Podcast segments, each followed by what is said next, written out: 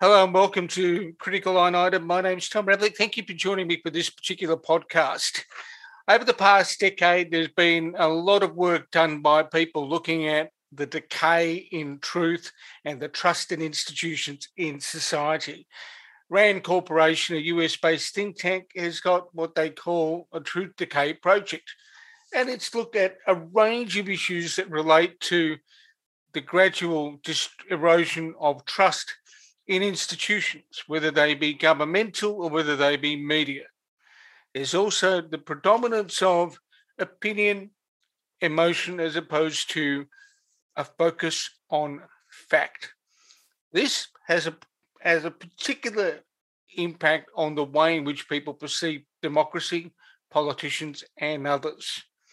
So, what do we do about it? Well, there's a solution being provided by a, a group of self described kick ass women who have come up with an idea called Polypedia, which is a virtual uh, encyclopedia and almanac on all of Australia's key politicians and political parties, what they spend, how they do it, who their links are, so that people can focus on fact and not just opinion. Joining me today is Ebony McKenna, who is one of the three founders of Polypedia, who will take us through what Polypedia actually is, what it's in, intended to do, but also where it's at at the moment in terms of getting live. So you can use it. Ebony, thank you for joining me.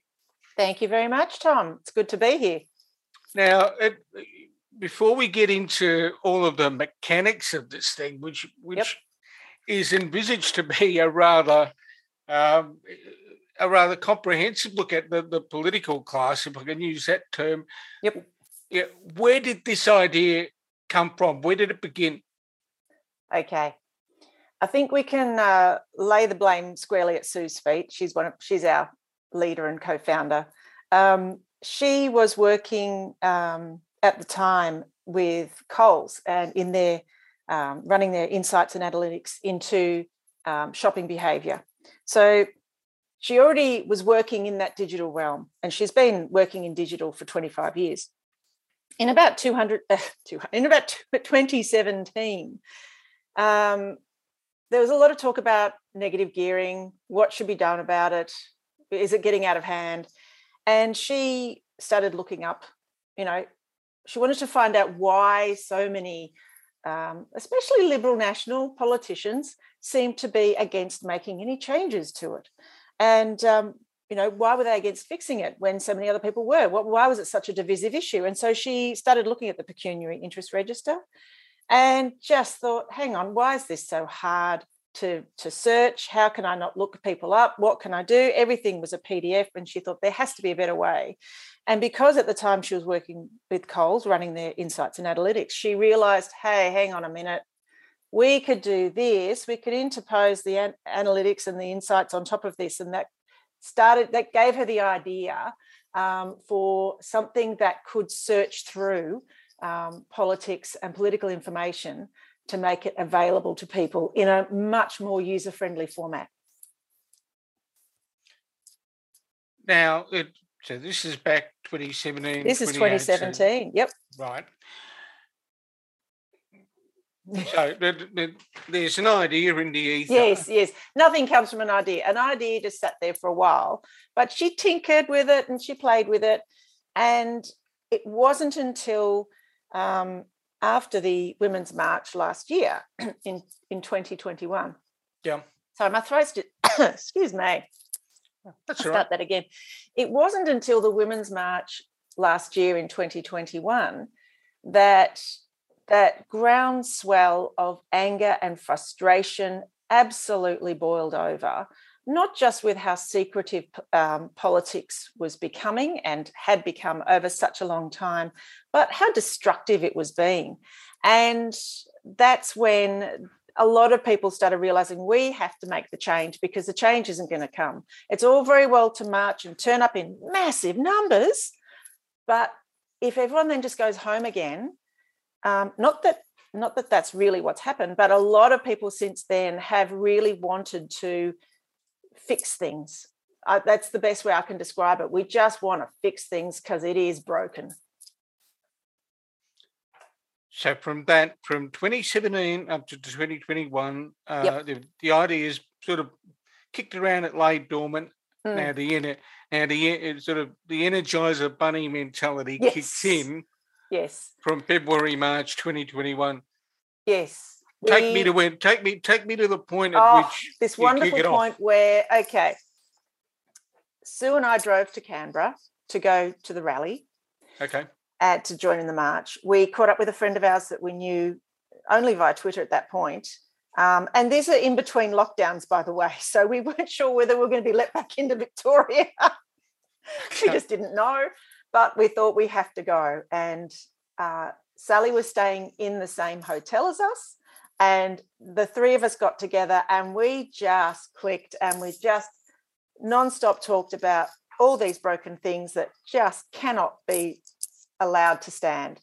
And soon after that when um, when sue and i then came home soon after that sally came to melbourne and the three of us got together again to go out for dinner and that's when sue shared with us her idea and semi sort of plan. It was a bit messy it didn't look very pretty but she showed us on her computer what she hoped to make and she was calling it polypedia. And we could instantly see the massive potential not just for collating all the information in one place because that's always very handy anyway because at the moment if you want to look for something you have to search pecuniary interest registers you then have to search hansard and that's not searchable it's all pdfs you have to go through it. Um, you want to check foi you know where's something you know you want to check if an foi has been done on something well how do you find that? It's messy and it seems to be deliberately so perhaps just neglectfully so. I shouldn't say it's deliberate it's always just they just don't get around to doing it. Um, and so the three of us just kept throwing ideas around and working out what if we have this? What if we do this? Can we do this? Who do we know who we could bring on board to do this? It was the craziest weekend of brainstorming and realizing that we were really onto something and that we knew lots of other people would want to do the same thing. Um, if I can keep ranting, there's a group called They Vote for You. They have collated information, um, historical information about how MPs and senators have voted on particular issues. So that's one thing. There's another group called Political Gadgets who came along more recently. They've got other things there too. Um, they've got a countdown to when the election might be held. That's terrific. But again, it's it's people who are putting they they all want to make a difference, which is fantastic. And what we're doing is we're sort of this massive sort of uh, vacuum where we're just bringing everything in. We're we're just um, grabbing all this information from all the different places and bringing it all into one place. this comes to the purpose of, of Polypedia. We've sort of given people an idea, but it, it, it, for some time now, uh, I've certainly been concerned about the preponderance of opinion, um, you know, less than statistically pure anecdotes that pop up everywhere in commentary. and um, in commentary in, in various news organisations and elsewhere. But the thing being, um, we lose sight, don't we, of fact, Oh, absolutely. raw, raw data. Don't, don't we? Exactly, exactly. And that's uh, your description of less than statistically pure. My goodness, you've you've got people in incredible positions of they've got they've got incredible platforms, and often they're not really giving you what you really need to know. If we can use the example of a couple of weeks ago where Sydney had their train troubles, if I can put it that way. And in the in the sturm and drang of everything, perhaps a bit of fact gets lost along the way.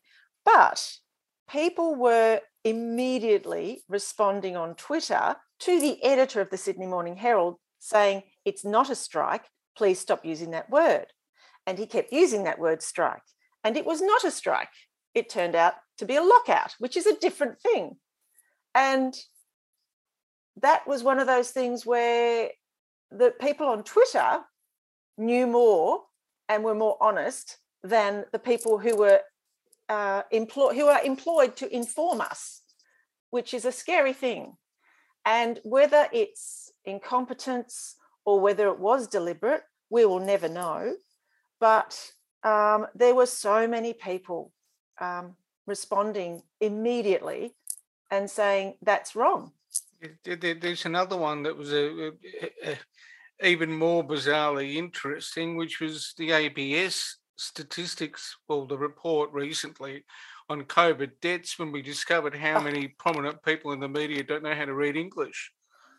That's it is scary, and I think sometimes if I look back at my very one of my first jobs that I had back when I was a, a wee young journalist back at RMIT, you remember those days, Tom? Yeah. I had a job with the Roy Morgan Research Centre, and we were employed. Um, well, not I shouldn't say we as in you, but I was employed to go around and knock on people's doors and ask them questions. And some weeks there'd be a lot of questions to ask them, and other weeks there wouldn't be as much. But it was my introduction to statistics and how robust statistics need to be to be of any value and how people interpret those statistics.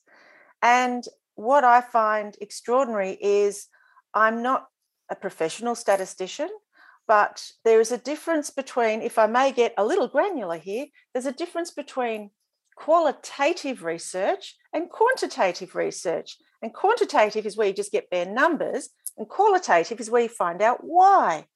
And what we're seeing a lot of again is people either they can't read the numbers in the first place, which is those ABS excess deaths, which were completely misreported. And yep. just there's like the headlines were saying only 83 people died from uh, excess deaths from COVID. It's like, no, that was not the, that was absolutely not what it was saying. No. Um, but also when people take numbers and then read some sort of causality into it, which isn't there and is not supported by the data. And that's a strange thing that I see a lot ha- happening a lot. Where recently there was a story about um, people who then were given a fact check after reading a story and out of the people who read a, sto- a particular story, some were given a fact check afterwards to say, actually, no, the person didn't say this. And so um, their response to that was to not believe the entire story. Um, and so the report, looking back on this, was to say fact checking lowers people's trust in media. And I thought, no, that's not what the statistics have actually shown. The statistics have shown if this happens first, then there's a fact check. People don't then trust what they've just read. But it doesn't mean they don't trust all the media. And in fact, more research would be required and more uh, qualitative research into why they've made that decision. but again, it's it's down to rushed people who don't have all the information um, they they quickly have to get something out because the news cycle is so fast. And the same thing happens with politics. People get a drop. They quickly get it out before anyone else does because that's part of the problem that there's such a rush to get information out. Be first rather than be accurate. And that's what we're trying to solve here too. We're trying to get accurate information as much accurate information as possible so that if we are presented with things that are not accurate we have quick access to accuracy. Okay, and the development of the uh, Polypedia is uh, also very interesting. There's a raft of people, um, certainly from the material I've seen that you've got on board, looking at how you get things uh, to how you get the technology to find things and put it in the right pigeonhole mm-hmm. in order that it gets presented correctly on the you know the whiz bang dashboard yes. for the person using it. Now, where is where, where's the uh, website at at the moment, and, and, and to what extent are we able to talk about the techie stuff involved? The techie stuff is amazing.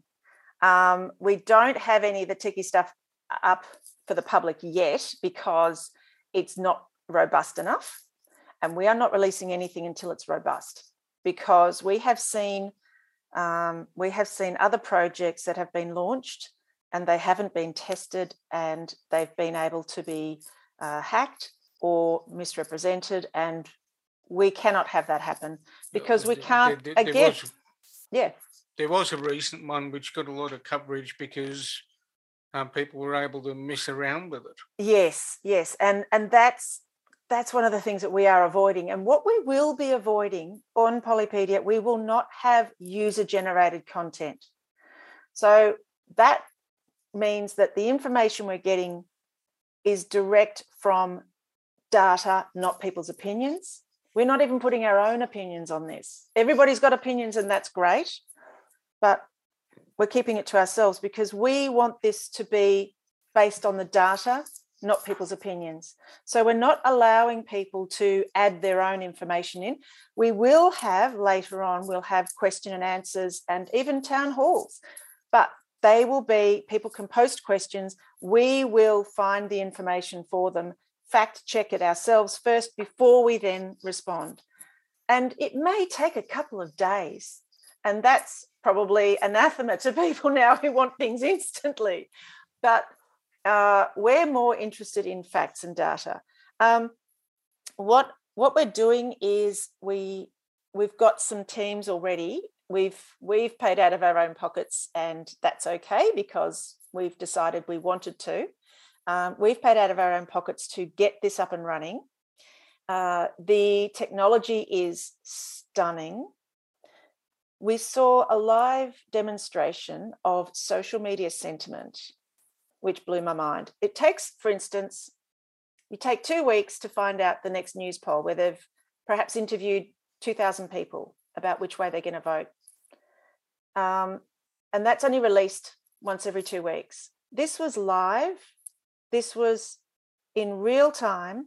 We looked at Anthony Albanese, the name and his Twitter feed, and the thousands of people who were either talking about him or interacting directly with him. So there was something like 16,000 people at that at that moment.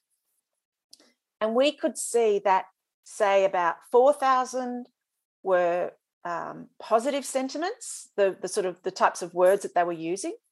Um, and actually about 6,000 were negative sentiments and the rest were neutral. And then we could see that was just watching that go up and down was just amazing. Then we could see most of the words. There was a lovely big word cloud that showed us what words people were using in discussions or in any kind of uh, on Twitter, on Facebook, on Instagram, what people were saying about him. Um, and then the other thing we could do was the next step is to, to see how many of those people are real users and how many are showing bot like behaviors. Um, and I use that term advisedly because I don't want to accuse anyone of being a fake. But there are a lot of bot like behaviors out there in social media. Yeah, and that's um, that might be evident through the way in which the Twitter handles form. Uh, look, some of the numbers on Twitter oh, handles oh, yeah. go go for the length of the Hume Highway. Yes. So I doubt that they're so I doubt that they're they're uh, genuine uh, look, genuine users. Who... yes, I'm so sorry to all the people who have two first names and lots of numbers and that are real, um, but most of you are not. I'm looking forward to the complaints, Emily. Thank you. Uh, this is the thing this what this is what made us realize hey you know what this is actually going to work now we've got to make sure that it's completely robust before we release it Yep, because, that's absolutely fine because yeah. you, you, you don't want you, you don't want to find people who uh, who get affected by some sort of presentation of the fact that they've gotten donations from you know particular organisations and they might decide to bag uh, mm. bag Polypedia as sort of concocting something that makes them I'm, look terrible. I'm not sure they will because this is yeah. going to look into that too. We need to know who's funding these people. We vote for them. Yep. They should be working for us, but they're not. They're working for their private investors and their backers. And we don't even know in some cases who they are. And at the moment, the election hasn't been called, depending on when you actually broadcast this. but the, oh. the election hasn't been called yet. But there's advertising everywhere. And have they declared? They haven't yet listed a declaration. Um, quite a few MPs have not listed, as I haven't checked this morning, so I should go back and check. Um, but uh, you know, pecuniary interests. I'm not sure who's funding this, um, but they're up there. So you know. Now, the other interesting element of all of this is uh, obviously you had a GoFundMe up there to get some initial yes. initial funds moving. Yes. Um, and that's been uh, that plus other emails have started to come through. So I presume you're the uh, you're being the you being the communications person yes. in that space. It's kept you I busy. landed. I landed communications. I, have got no what idea why that happened. No idea why that. Who, who knew? But um, yeah. that's been really good. The GoFundMe was to gauge general interest, and um, it was a way of showing for us to show potential um, venture capital partners that we could do this, and people wanted it because our issue was we were three unknown people. We're going to these groups asking for money, and what did we have to show for it? So, starting the GoFundMe was a quick way of showing how much we could do just in the space of two weeks. And that was really quite spectacular because, okay, it was $1,500, but that was just within two weeks without even much pushing. And that has that has shown that people are willing and that they want it, which is fantastic. And a lot of them were anonymous, which was like, oh, how do I thank these people? I don't know, but thank you. Thank you from the bottom of my heart because you helped us get to the next step. Everything we've done has been about getting to the next step. So, asking people to register their interest with our website is another next step to show how many people really want to know and really want in. And it's been amazing too because they are just they are pouring in. It is keeping us very busy, which is fantastic. Without sort of divulging mm. um, mm. business and confidence type mm. data, uh, are we talking several thousands of people on the email list? Not yet. No, not set. No, but we will get there, and that's what we want to do, and that's why we keep. Um, every now and then we join in with uh, Auspol discussions. Auspol is fantastic. Um, and uh, insiders, uh, we will be joining in discussions with insiders. It was my turn to watch insiders just this last Sunday. I think I drew the short straw. Um, And the feedback with that. And then what we've also been doing is we've been meeting with, we've got now a partner which is wonderful. We've got Pitch VC, and they are leading our funding and support. They've um, donated, well, they're, they're donating a fair amount of money and also a lot of uh, support and um, help assistance. I'm not sure what we'd describe it as. Um, in it's called in kind, and it's absolutely wonderful. Since then, we've had two others come on board, which is super, super exciting. And combined with all of that, we're going to be applying through uh, a Victorian fund called the Alice Anderson Fund, which donates a dollar for every three that you've already raised. So we are getting very, very excited about how quickly this is suddenly moving. And you know, the the we've got a deadline. Um, we, we want to be launching before the federal election even though politics is every single day anyway, but in the lead up to an election, it does make sense to try and get something out before the election happens. And even so, even after the federal election, we'll then have the Victorian one in November. We'll have the uh, New South Wales one the following year. Unfortunately, we will not be up in time for the South Australian election. Um, that's that's upsetting, but um, we will get them the next time round. Well, will be uh, there. So is the intention to move to, to make sure that you cover every jurisdiction? Because at the moment, the federal parliament seems to be the target. Yes, at the moment, the federal parliament is the target because they are the biggest. And then we start loading information in for each state because we need that too. We need transparency, not just in federal politics, but in state politics. And you know what? Once we've done the states, we're going for councils too. Because a lot of people have their start in council, running for council. Um, there are so many decisions made at the council level that has in huge ramifications. You've got developers who somehow get permission to build on floodplains and things like that. Well, you know, we want to know what's going on there too. And that's really important because that does affect people's everyday lives.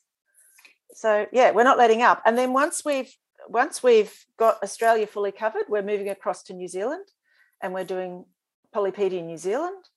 And if all goes well with that and we keep gathering steam and keep on keeping on, we would love to expand into India and then the UK. We think going through the colonies, if I can describe them as such, because they all use the same Westminster system, it makes it slightly more um, strategic. Uh, the structure's there, the similar sort of structure. Um, and uh, yeah, we'll then push on to other worlds as well. So, other countries, I should say, not other worlds. Um, I was looking for. I'm looking forward to the Martians appearing on Polypedia. Polypedia Mars coming to a world near you soon. Yes, absolutely. Um, the it, it, you mentioned that there is a, a, sort of a tentative launch date, or yes. you've got something in mind. Are you, you hoping to try and get it up sometime in April? Yes. Yeah, April. April 21 is what we are really pushing for. Okay. Um, and we won't have everything available to start with. That's just because there is so much. But we will have, it will work, we will test it.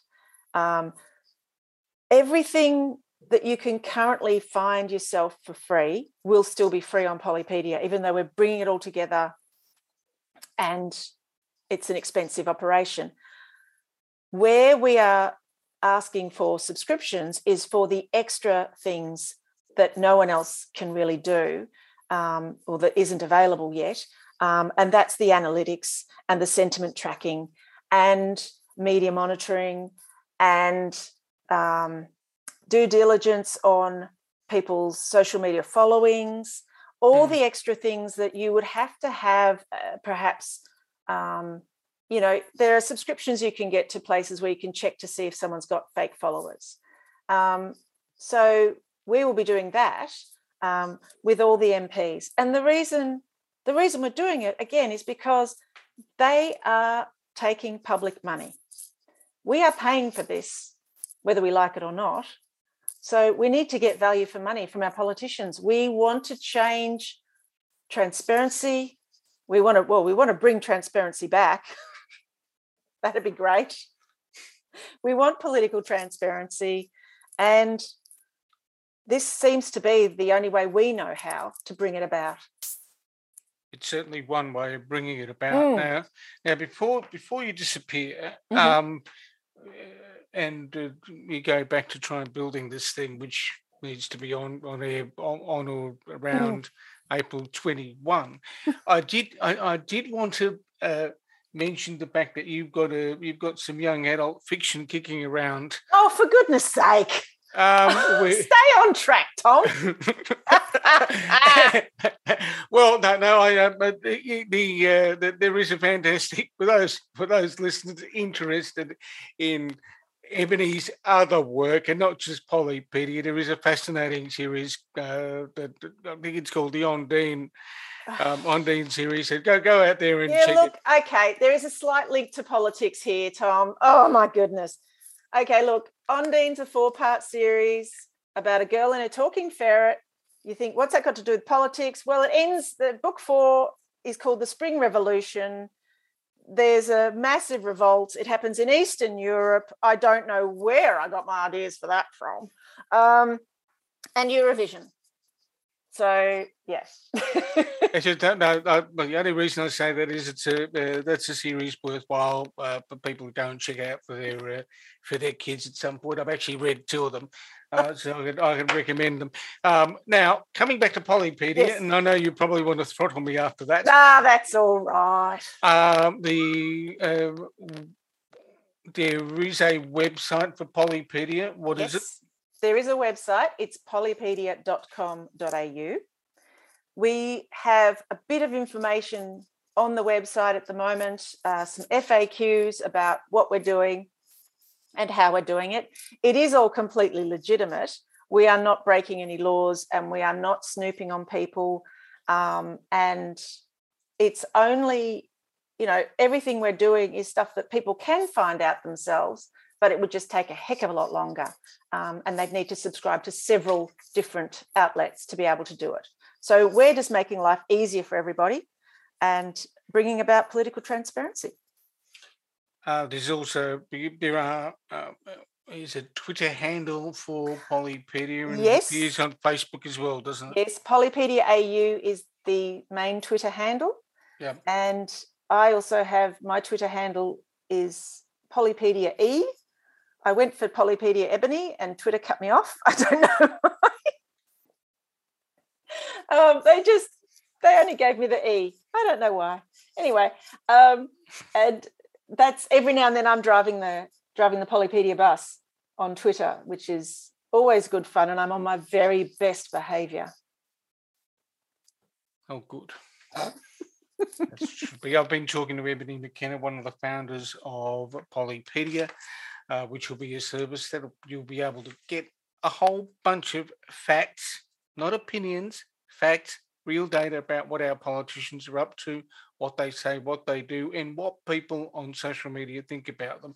Ebony, thanks for joining me. Thank you very much for inviting me, Tom. Absolute pleasure. And don't be a stranger. We need to do this again when your when the service is up. All right. Okay. Not a problem.